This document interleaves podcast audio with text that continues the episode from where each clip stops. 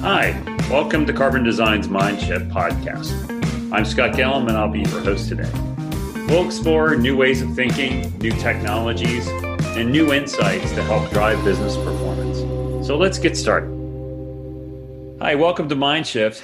Today's guest is Leslie Tulio, who is the Chief Marketing and Communications Officer at McDermott Will and Emery. And uh, we're going to be talking about a topic that I think a lot of people are thinking about right now is brand transformation, especially with um, all the changes and the impact of uh, the pandemic. People are repositioning their, their uh, offerings and their services in the marketplace. So welcome, Leslie. It's great to have you. Thanks, Scott. I appreciate it. So for our audience, tell us a little bit about McDermott Will and Emery um, and a little bit about your background, and, and we'll go from there. Sure. Um, so I've been working in marketing and communications for, I guess, about twenty-five years now. I actually grew up on the comm side of the house, um, primarily working in external communications and advocacy work, uh, working with a lot of nonprofit organizations, governments, technology companies, um, sort of running the gamut. Uh, and then about fifteen years ago, really expanded my scope uh, to encompass a lot more of the marketing and uh, brand communications work. Um, which was sort of right at the tipping point, is I think probably where most marketers and comms folks would agree that there started to be a pretty open blending of the two fields, right? um, yep. Perhaps where some of us um, got more caught in the middle than others, right? Um, for good or for bad. Uh, currently, I'm at McDermott Will and Emery, as you mentioned. Uh, McDermott is one of the thirty largest law firms in the United States. Um, we are a global presence, though, with uh, thirteen offices around the world um, and strategic alliances in, in Asia and elsewhere.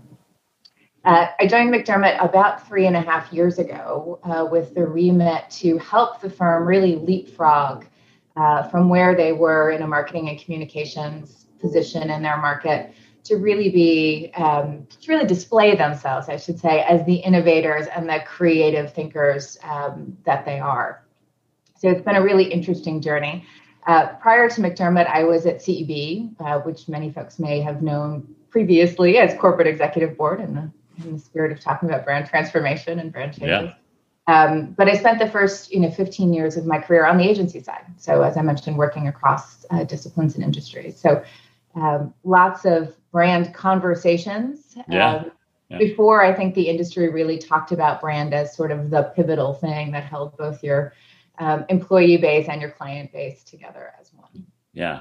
And so I, I probably should be a little bit more specific about the conversation. This is going to be about t- brand transformation and professional services, which is very different. I mean, you don't see a lot of that taught. You don't see that in business school. You can read a lot about brand transformations in the C P G industry, but you don't get a lot of insight around how to transform a brand when it involves your services of being, you know, delivered by people and the people being the brand. And so um, talk about some of those challenges in, in doing a transformation like that, when you've got, you know, your delivery and, and your product, and a lot of your brand is, is built around the people inside the organization.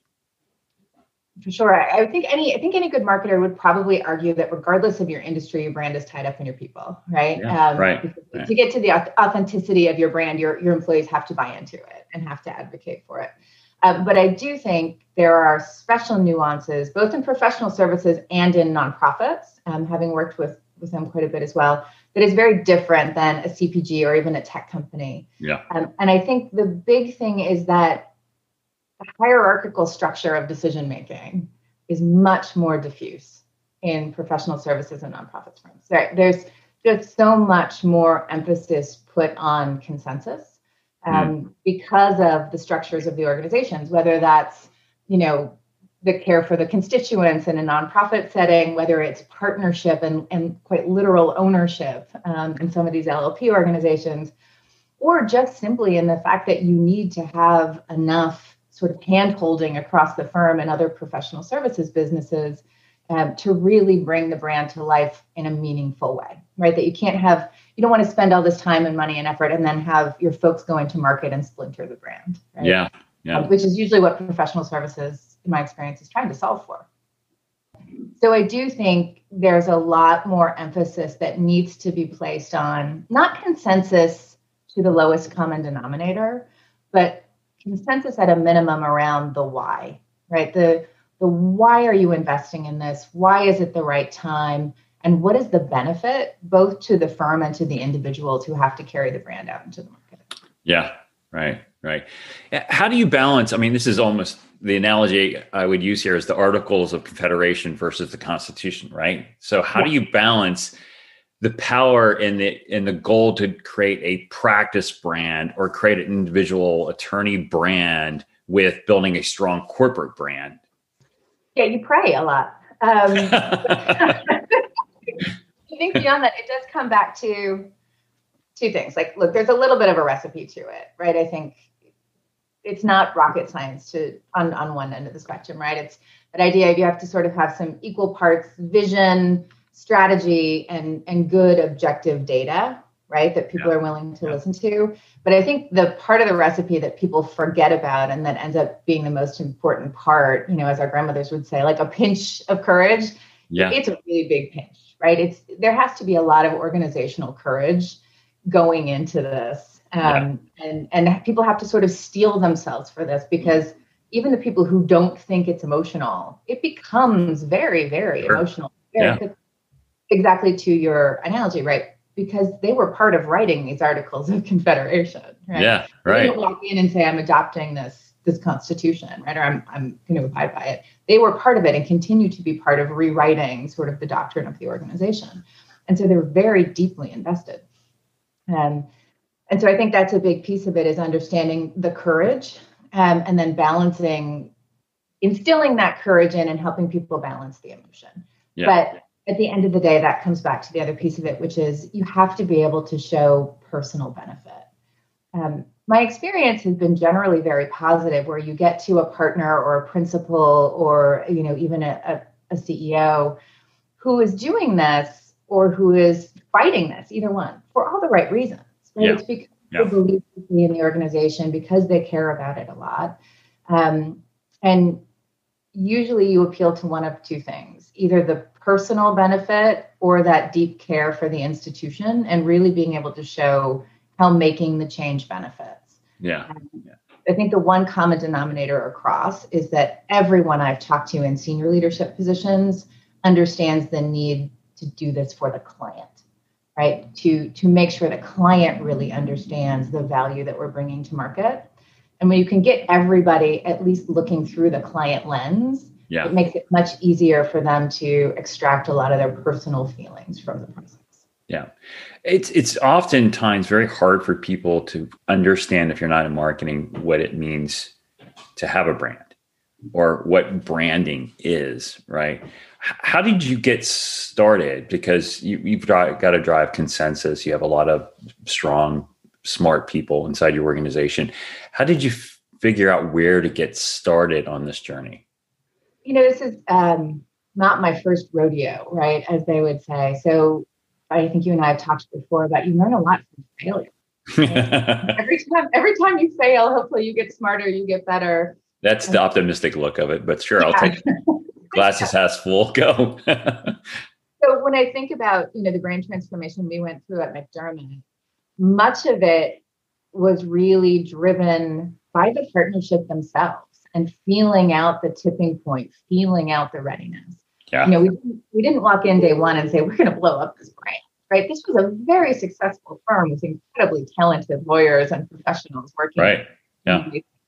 So it was really about how do we get to the yes and, right? How do yeah. we keep all this amazing talent, this amazing work, but help help the market see it differently, see what what and who we really were. Um, and so we were really fortunate in this situation. And I say we, because I, you know, I certainly don't go on this journey by myself. This takes a village. Um, but we were able to really do a hardcore listening tour um, and help, in, in this case, our partners realize how much they wanted this.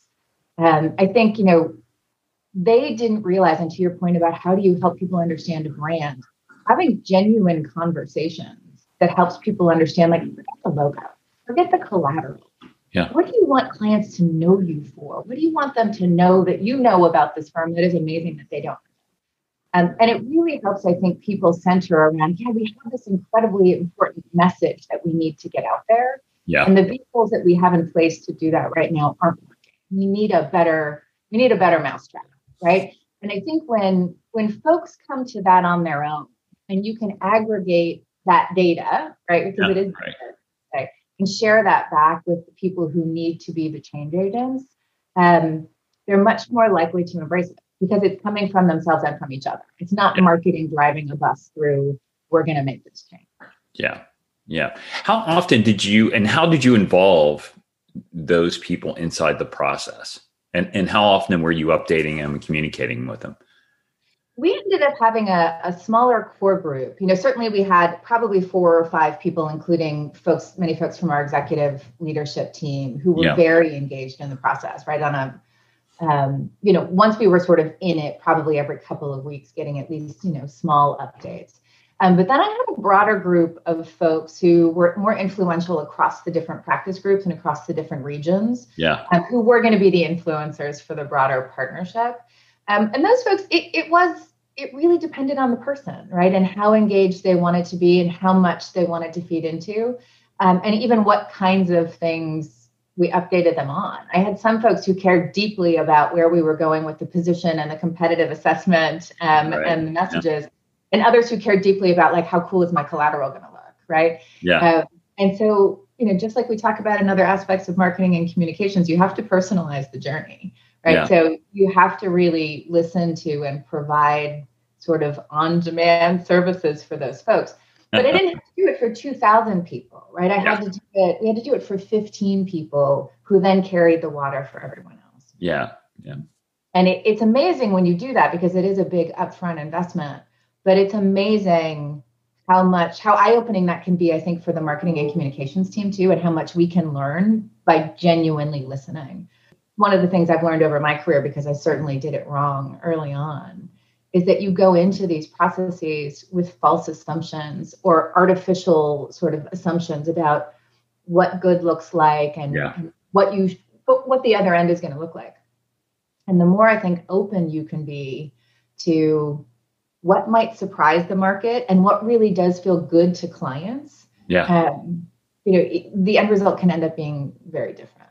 And and you guys are a global organization. You have offices all around the world. How did you incorporate the regional, you know, needs into this process? Yeah, a twofold process, right? One, again, you know, I talked about that sort of the three parts: vision, strategy, data. Um, yeah. So when you think about being a global organization, no matter how open-minded I think I am or how inclusive I think I am, I'm still American, right? Um, and so I relied a lot on data.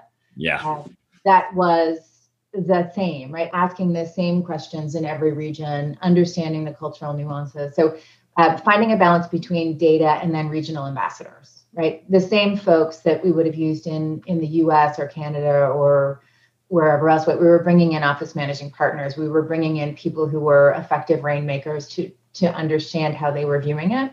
Yeah. Um, and there was a lot of testing ultimately of both the messages and the visual identity. Yeah. This one in particular, we had some redos to do.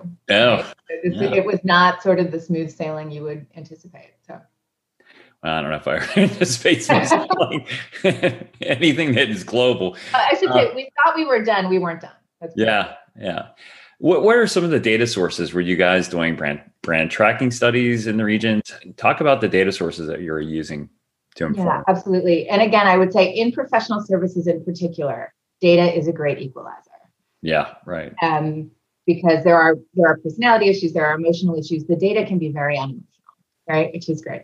Um, and it's it's not marketing's voice. It's not somebody else's voice. It's, it's the market's voice. Right. Going into the process in our research process, we we used six different sources of primary and secondary research. Yeah. So we had annual engagement surveys that really got um, employee voice, for lack of a better word. Um, we did competitive analysis um, and evaluation, both on our direct peers and our aspirational peers. Right. We built a brand benchmark study of our own, and that had two pieces. One piece was really very client-facing, trying to figure out, okay, there's perhaps sixty to one hundred different attributes that somebody might weight, right, yeah. when they're thinking about selecting a firm. We narrowed that down to ten, right? So we still every year now measure our firm, our awareness, our progress, our consideration yeah. against those ten drivers of purchase that really matter for us and for our industry. Um, and then we also used, you know, broadly available surveys um, that were out, sort of market assessment surveys, and then a, a very robust qualitative program internally of one-on-one interviews. Yeah. I'm interested, and in, in you were mentioning the attributes. I mean, this is a business that in some ways you have very rational drivers on why you would select somebody because of their expertise and experience, et cetera. But it's also a person, and there's very much emotions, and especially in some of your practices, probably a very emotional buyer sitting on the other end. So how did you, how were you able to get to the mix of the rational and emotional attributes that really defined who you guys were or are? Rather. Yeah, it's a great question. You have to ask. Um, and I know that sounds really simple, but a lot of people don't. You know, we, again, we come in with these ingoing assumptions or these artificial assumptions that are, are often wrong. So we took the time to ask, and we asked everyone. We asked employees, we asked partners, we asked clients, right? Um, and we've talked before about professional services are so different because we serve very different, different practice groups or different yeah. business units might serve very different end users. But exactly to your point, the thing that they have in common is they're all people, right? And generally executives that we're selling to in whatever capacity are facing very similar problems, right? They have similar pressures. Um, and what we really learned in law in particular, but we also saw this at C E B, um, when you're working really closely in one-on-one or small group, you know, one to three, one to one-to-one situations, it's not the rational that wins out. Right? It is the emotional, because sure. you are spending so much time with these people, right? Yeah, yeah. So whether our clients were coming from C P G, from industrials, from healthcare, from life sciences, the things that were common were more than the things that weren't, right? They had the basic procurement checkboxes, right? And the basic expertise checkboxes. But there was also so much around, my God, I have to spend so much time in a room with these guys. I want to like them. Right. And I want to believe that they're really invested in my business. Um, and ironically for us, it's not ironically, fortunately for us, it's where we really excelled, right? That we were legitimately good people with real passion for our clients' businesses, and clients recognize that. Um, and so, you know, what I always look at at the end of the day, because I've told you before, like I, I'm a huge believer in the power of a visual identity. Yeah. But I think what separates the wheat from the chaff is your positioning and your messaging, right? Sure, and how authentic absolutely. That is to your organization, right? Yeah, absolutely. Um, and, and whether you can find that white space. And so for us, we checked all the procurement boxes. We really found that we had huge white space opportunity in actually bringing to market the fact that we were more than great lawyers. We are full legitimate partners, right? Like yeah. we're invested, we're passionate, we're creative, and we can prove it. Um, and so that was a huge advantage. Was there a surprise that came out of this for the organization or for you as you went through this process? A lot of times you you discover things along the way, and some of the things you were just alluding to in terms of the, we're more than just attorneys. Um, anything that stand out in terms in terms of like a big surprise or some kind of epiphany that you you or the others had as you went through the process? I mean, there were a couple, right? Certainly in the spirit of being self-aware as a department, I also walked in with some artificial assumptions, having, you know, these people that I, a couple pleasant surprises is that some of the people that I thought I was going in to mitigate risk with, right? Yeah. To try to, to try right. to keep them as, um, as far at bay as possible by bringing them in. Right. Those people that I thought were going to be giant detractors, some of them ended up being our biggest advocates. Um, and that was an incredibly pleasant surprise. Yeah. Uh, and people that I could really learn from and rely on because they knew the firm so well. And, um, you know, so people aren't, I think the first one is people aren't necessarily who you think they are, right? So count your own assumptions there. Um, I think another really interesting one, and it was very different actually, if I compare C E B and McDermott, we went in with the McDermott rebrand looking and saying like all the big firms are changing their names. They're all moving to one word names. They're all doing these things, right? And then in the spirit of asking and listening to what the market says, we ended up keeping our full name. And it wasn't because we, we couldn't figure out how to sell the partnership or we couldn't do these things. It was because clients said it had meaning, right? Yeah. Clients said it, yeah. it had a level of gravitas and of legacy and of history. And ironically, we ended up making a, a bigger splash by keeping our full name, right, and and, and investing in that legacy and, uh, yeah. and history than than shortening it. People were, that was part of the conversation. Like, you didn't shorten your name. And like, no one, and let me tell you why. Yeah. Um, so it was an interesting way to talk about it. Whereas with C E B, when we went from Corporate Executive Board to C E B, clients were like, oh, thank God. You know, I, um, so it just really goes to show that so much of it needs to be driven by client behavior yes. and client perception. Yeah. Um, and the big win really is, like I said, when you can find the white space between the commonality between what your internal team believes and what your market believes, right? And you can you can find those spaces and then figure out the smaller extract from that, right? That your competitors are not focusing right. on. Yep. Um, but that's a huge win. It's incredibly difficult, but it's a huge win. Yeah. What did you hear from customers when you rolled out the new branding? Our clients were incredibly open-minded and actually um, really embraced it. I think probably the, we actually launched at McDermott, we launched our brand at uh, our J P Morgan event in January, and it's a huge healthcare, yeah. life sciences, P E event. So really a big sweet spot for us. And the client comment, I think that was my favorite, is we had one um, healthcare P E client walk in and say, oh, this is beautiful. You finally feel much more like us. Right. And there, yeah. I think that was, that was really the quote that said like, yeah, I, I relate to this, right? This feels like you're, you're where you're supposed to be. You feel like you're one of us. Yeah. And I think, you know, that was big. Um, I didn't have any detractors. I think there, again, there's more fear inside the organization for change yes. than there is externally. And yeah. I would come full circle to what you said. Like it's, there's still certainly a big portion of the population that struggles to understand what is brand, what is branding. Right. But I think it's become such a big part of the common lexicon now, right? And how we talk about brands instead of companies and things right. like that. Right. That a lot of our clients, because we do tend to serve really big, sophisticated organizations, not their first rodeo either, right? They're yeah. used to seeing rebrands. They understand the refresh. And, and I think they were really happy to hear us talking about what makes us special, because it also validates their choice, yeah. right? There's a reason they work with us, and it makes it easier for them to be proud of it too. Yeah, they- for sure. Yeah. So, you know, I've observed organizations with that. Um, there's such a big effort in rebranding, and Um, so much energy goes into it. And then getting to the launch, there's kind of like, okay, I've done my job, brand's launch, but you're not done, right? You, you've got to have people who are talking the talk, they're living it. Um, how do you continue on? And what, what were, what was the strategy after you got the launch, right? Now it's almost like the heavier work is, okay, now we have to become that brand that we just launched.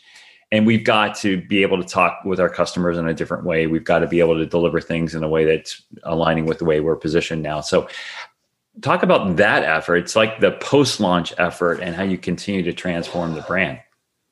Yeah, I think that's the the bigger challenge. It feels hard to say that, you know, because the, the anxiety getting up to a launch and getting through a launch yeah. right, is so intense. But it's exactly your point, which is it's just out there.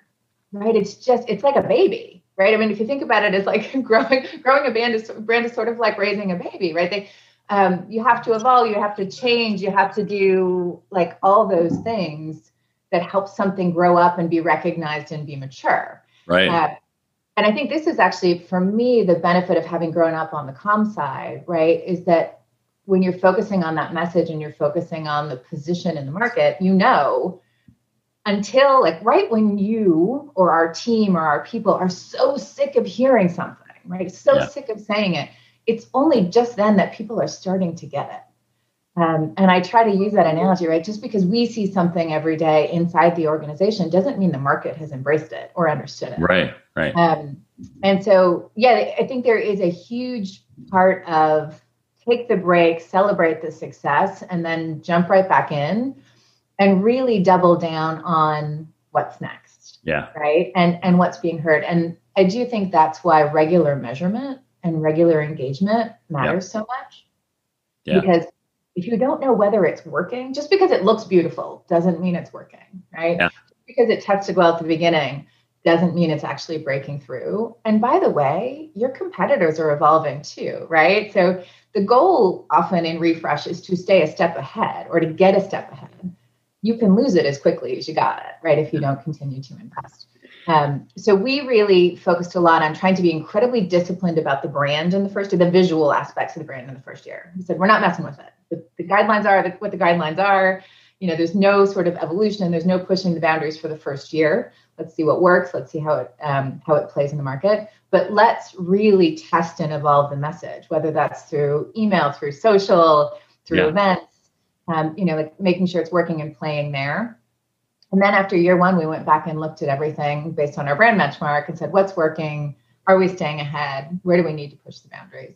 Um, we're two and a half years into the visual identity portion of yeah. it, and we're just now starting to kind of expand and play and push. Yeah. Um, yeah. Because because we know that we're known now. now, now that's the risky part. Now we're known. Um, what's interesting about this and what you said is brands are transitioning all the time because you're you're a living, breathing organization. Your your customer or your clients are experiencing your brand. Your people are representing the brand, and things are evolving every day. And it's whether or not you have the ability to sense that and then be able to understand, are we matching it based on how our clients are experiencing? Are we representing ourselves in a way that truly reflects the way they're having those experiences?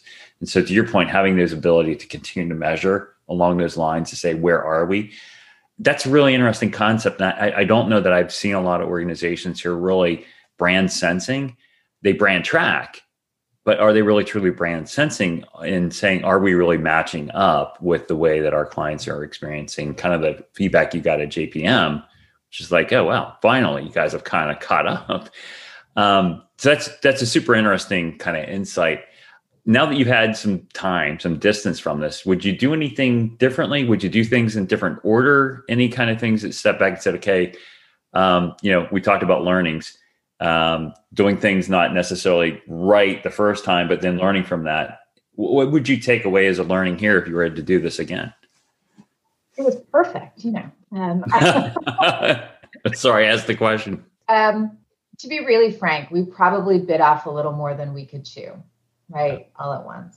Um, I'm glad we did, because I think, you know, the risk is if you don't take on too much, you never get it all done. Yeah. So I don't, I don't regret it, but I think if I had to do it again and I could do it in a perfect world, I would have a few more, I would have a little less anxiety on actual launch day about, um, whether the website was going to launch and actually, you know, be available to everyone, whether, yeah. whether our social channels had been updated properly. Right. Because I think the other, it's a fine line between saying, don't let the perfect be the enemy of the good. Otherwise you right. never launch. Right. Yeah. Um, and it, that it's okay to experiment. It's okay to test and learn. Um, but there's, there are a couple of things. Let's not kid ourselves, that can't fail. Right. When you launch your brand, like the website has to work, right? right. The logo has to not offend people. You have to, you have to have some basic things in place. Um, but with a relatively small team and on a relatively quick timeline, we bit off. So I, I may, I may have found a slightly better balance there um, had I been able to. Yeah. Yeah. Well, it's tough to know once you're in the middle of it. So I kind well, of you know, things change, right? Things break halfway through. I mean, yeah. again, there were a couple of things that happened in this process that we did not anticipate where we lost a month or two. Yeah. Um, you know, we made the right decisions in the moment to slow things down and go back and, and check again and, and make the right calls. Um, but that shortens the runway on everything else. Yeah. Yeah. So you've had some external validation that you guys have done a really good job. Can you talk about some of the awards that you've won? Yeah. Get a chance to brag. Yeah, I know. I was going to say, I wasn't prepared for that question, but we've actually won a bunch. Um, we, the most recent and the one I'm probably most proud of is we won a twenty twenty Silver Anvil um, for best brand campaign for professional services and or financial services. So, um, the reason I'm proud of that is because I think in law in particular, we tend to only look at our peer groups. Um, and so for me and for my team, and hopefully for the firm, certainly too, um, to be able to be recognized across all of professional services, right, to compete with the, the major management consulting firms, the tech consulting firms, whomever, um, and to have them say, hey, it's really hard to make change in this industry. And this was bold, yeah. it was thoughtful. Right. Um, and it was differentiating, I think was great validation for our team and, and for the lawyers who put a lot in and took also took a risk, right? This is not just marketing taking right, risk. Right. Lawyers are the ones that have to go sit across from a client and feel proud, right? So yeah, that's, yeah. Um, so that one, we um, we were recognized as the best website by a few um, internal legal organizations. Um, those are great because we didn't apply. Somebody just said, hey, this is awesome, which is my favorite. Yeah, that's great. Yeah. Yeah. Well, congratulations. That's, um, it's always nice to have external validation of an effort like that. And it must, especially as you said, beyond just marketing, others feel like, yeah, they are part of that and it's everyone's shared success. It's, uh, it's great. So last question, um, and this is going to be a tough one. If you had to give one piece of advice to someone who's starting on this road or this journey to transformation, what would it be? Listen. Um, it really is. I mean, it's actually not a hard question to me because, again, the things that learn from my failures early in my career, right? Um, but also the the things that have made the brands I have worked on the most authentic come from inside the organization. You yeah. can do all the research in the world. Um, you can look at every competitor in the market and think you found exactly the thing that people aren't talking about. Um, but if it's not organic, right? If it's not, if it's not true to the people who are doing the work every day, it won't work. Um, if you find something that feels really common and really honest that comes from inside, it's so much easier to build on that. It may not be as, you know, fundamentally differentiated, but you can own it because yeah. it's. Um, and so I think listen and really hear um, and figure out how to put those threads together, and that's that's sort of the winning. winning piece. That's a great piece of advice. As one of my very first managers when I was out of undergrad said, telling ain't selling. So right. If you're trying to convince someone to do something, you better be able to listen and uh, understand where they're coming from and, and know that no, there's, it doesn't, it's not one individual uh, that's going to make something happen, especially on something as big as this. So thank you. We appreciate your insights and your candor, and uh, good luck with continue to living the brand. And now that you are known and you've been seen as very successful, um, I think, you know, that's, again, the, the journey's never ended. And when you hit those kind of milestones, it's now what's next? How do we keep moving forward? So thank you, Leslie. Yeah, thank you, Scott. I appreciate the time. Onward and upward.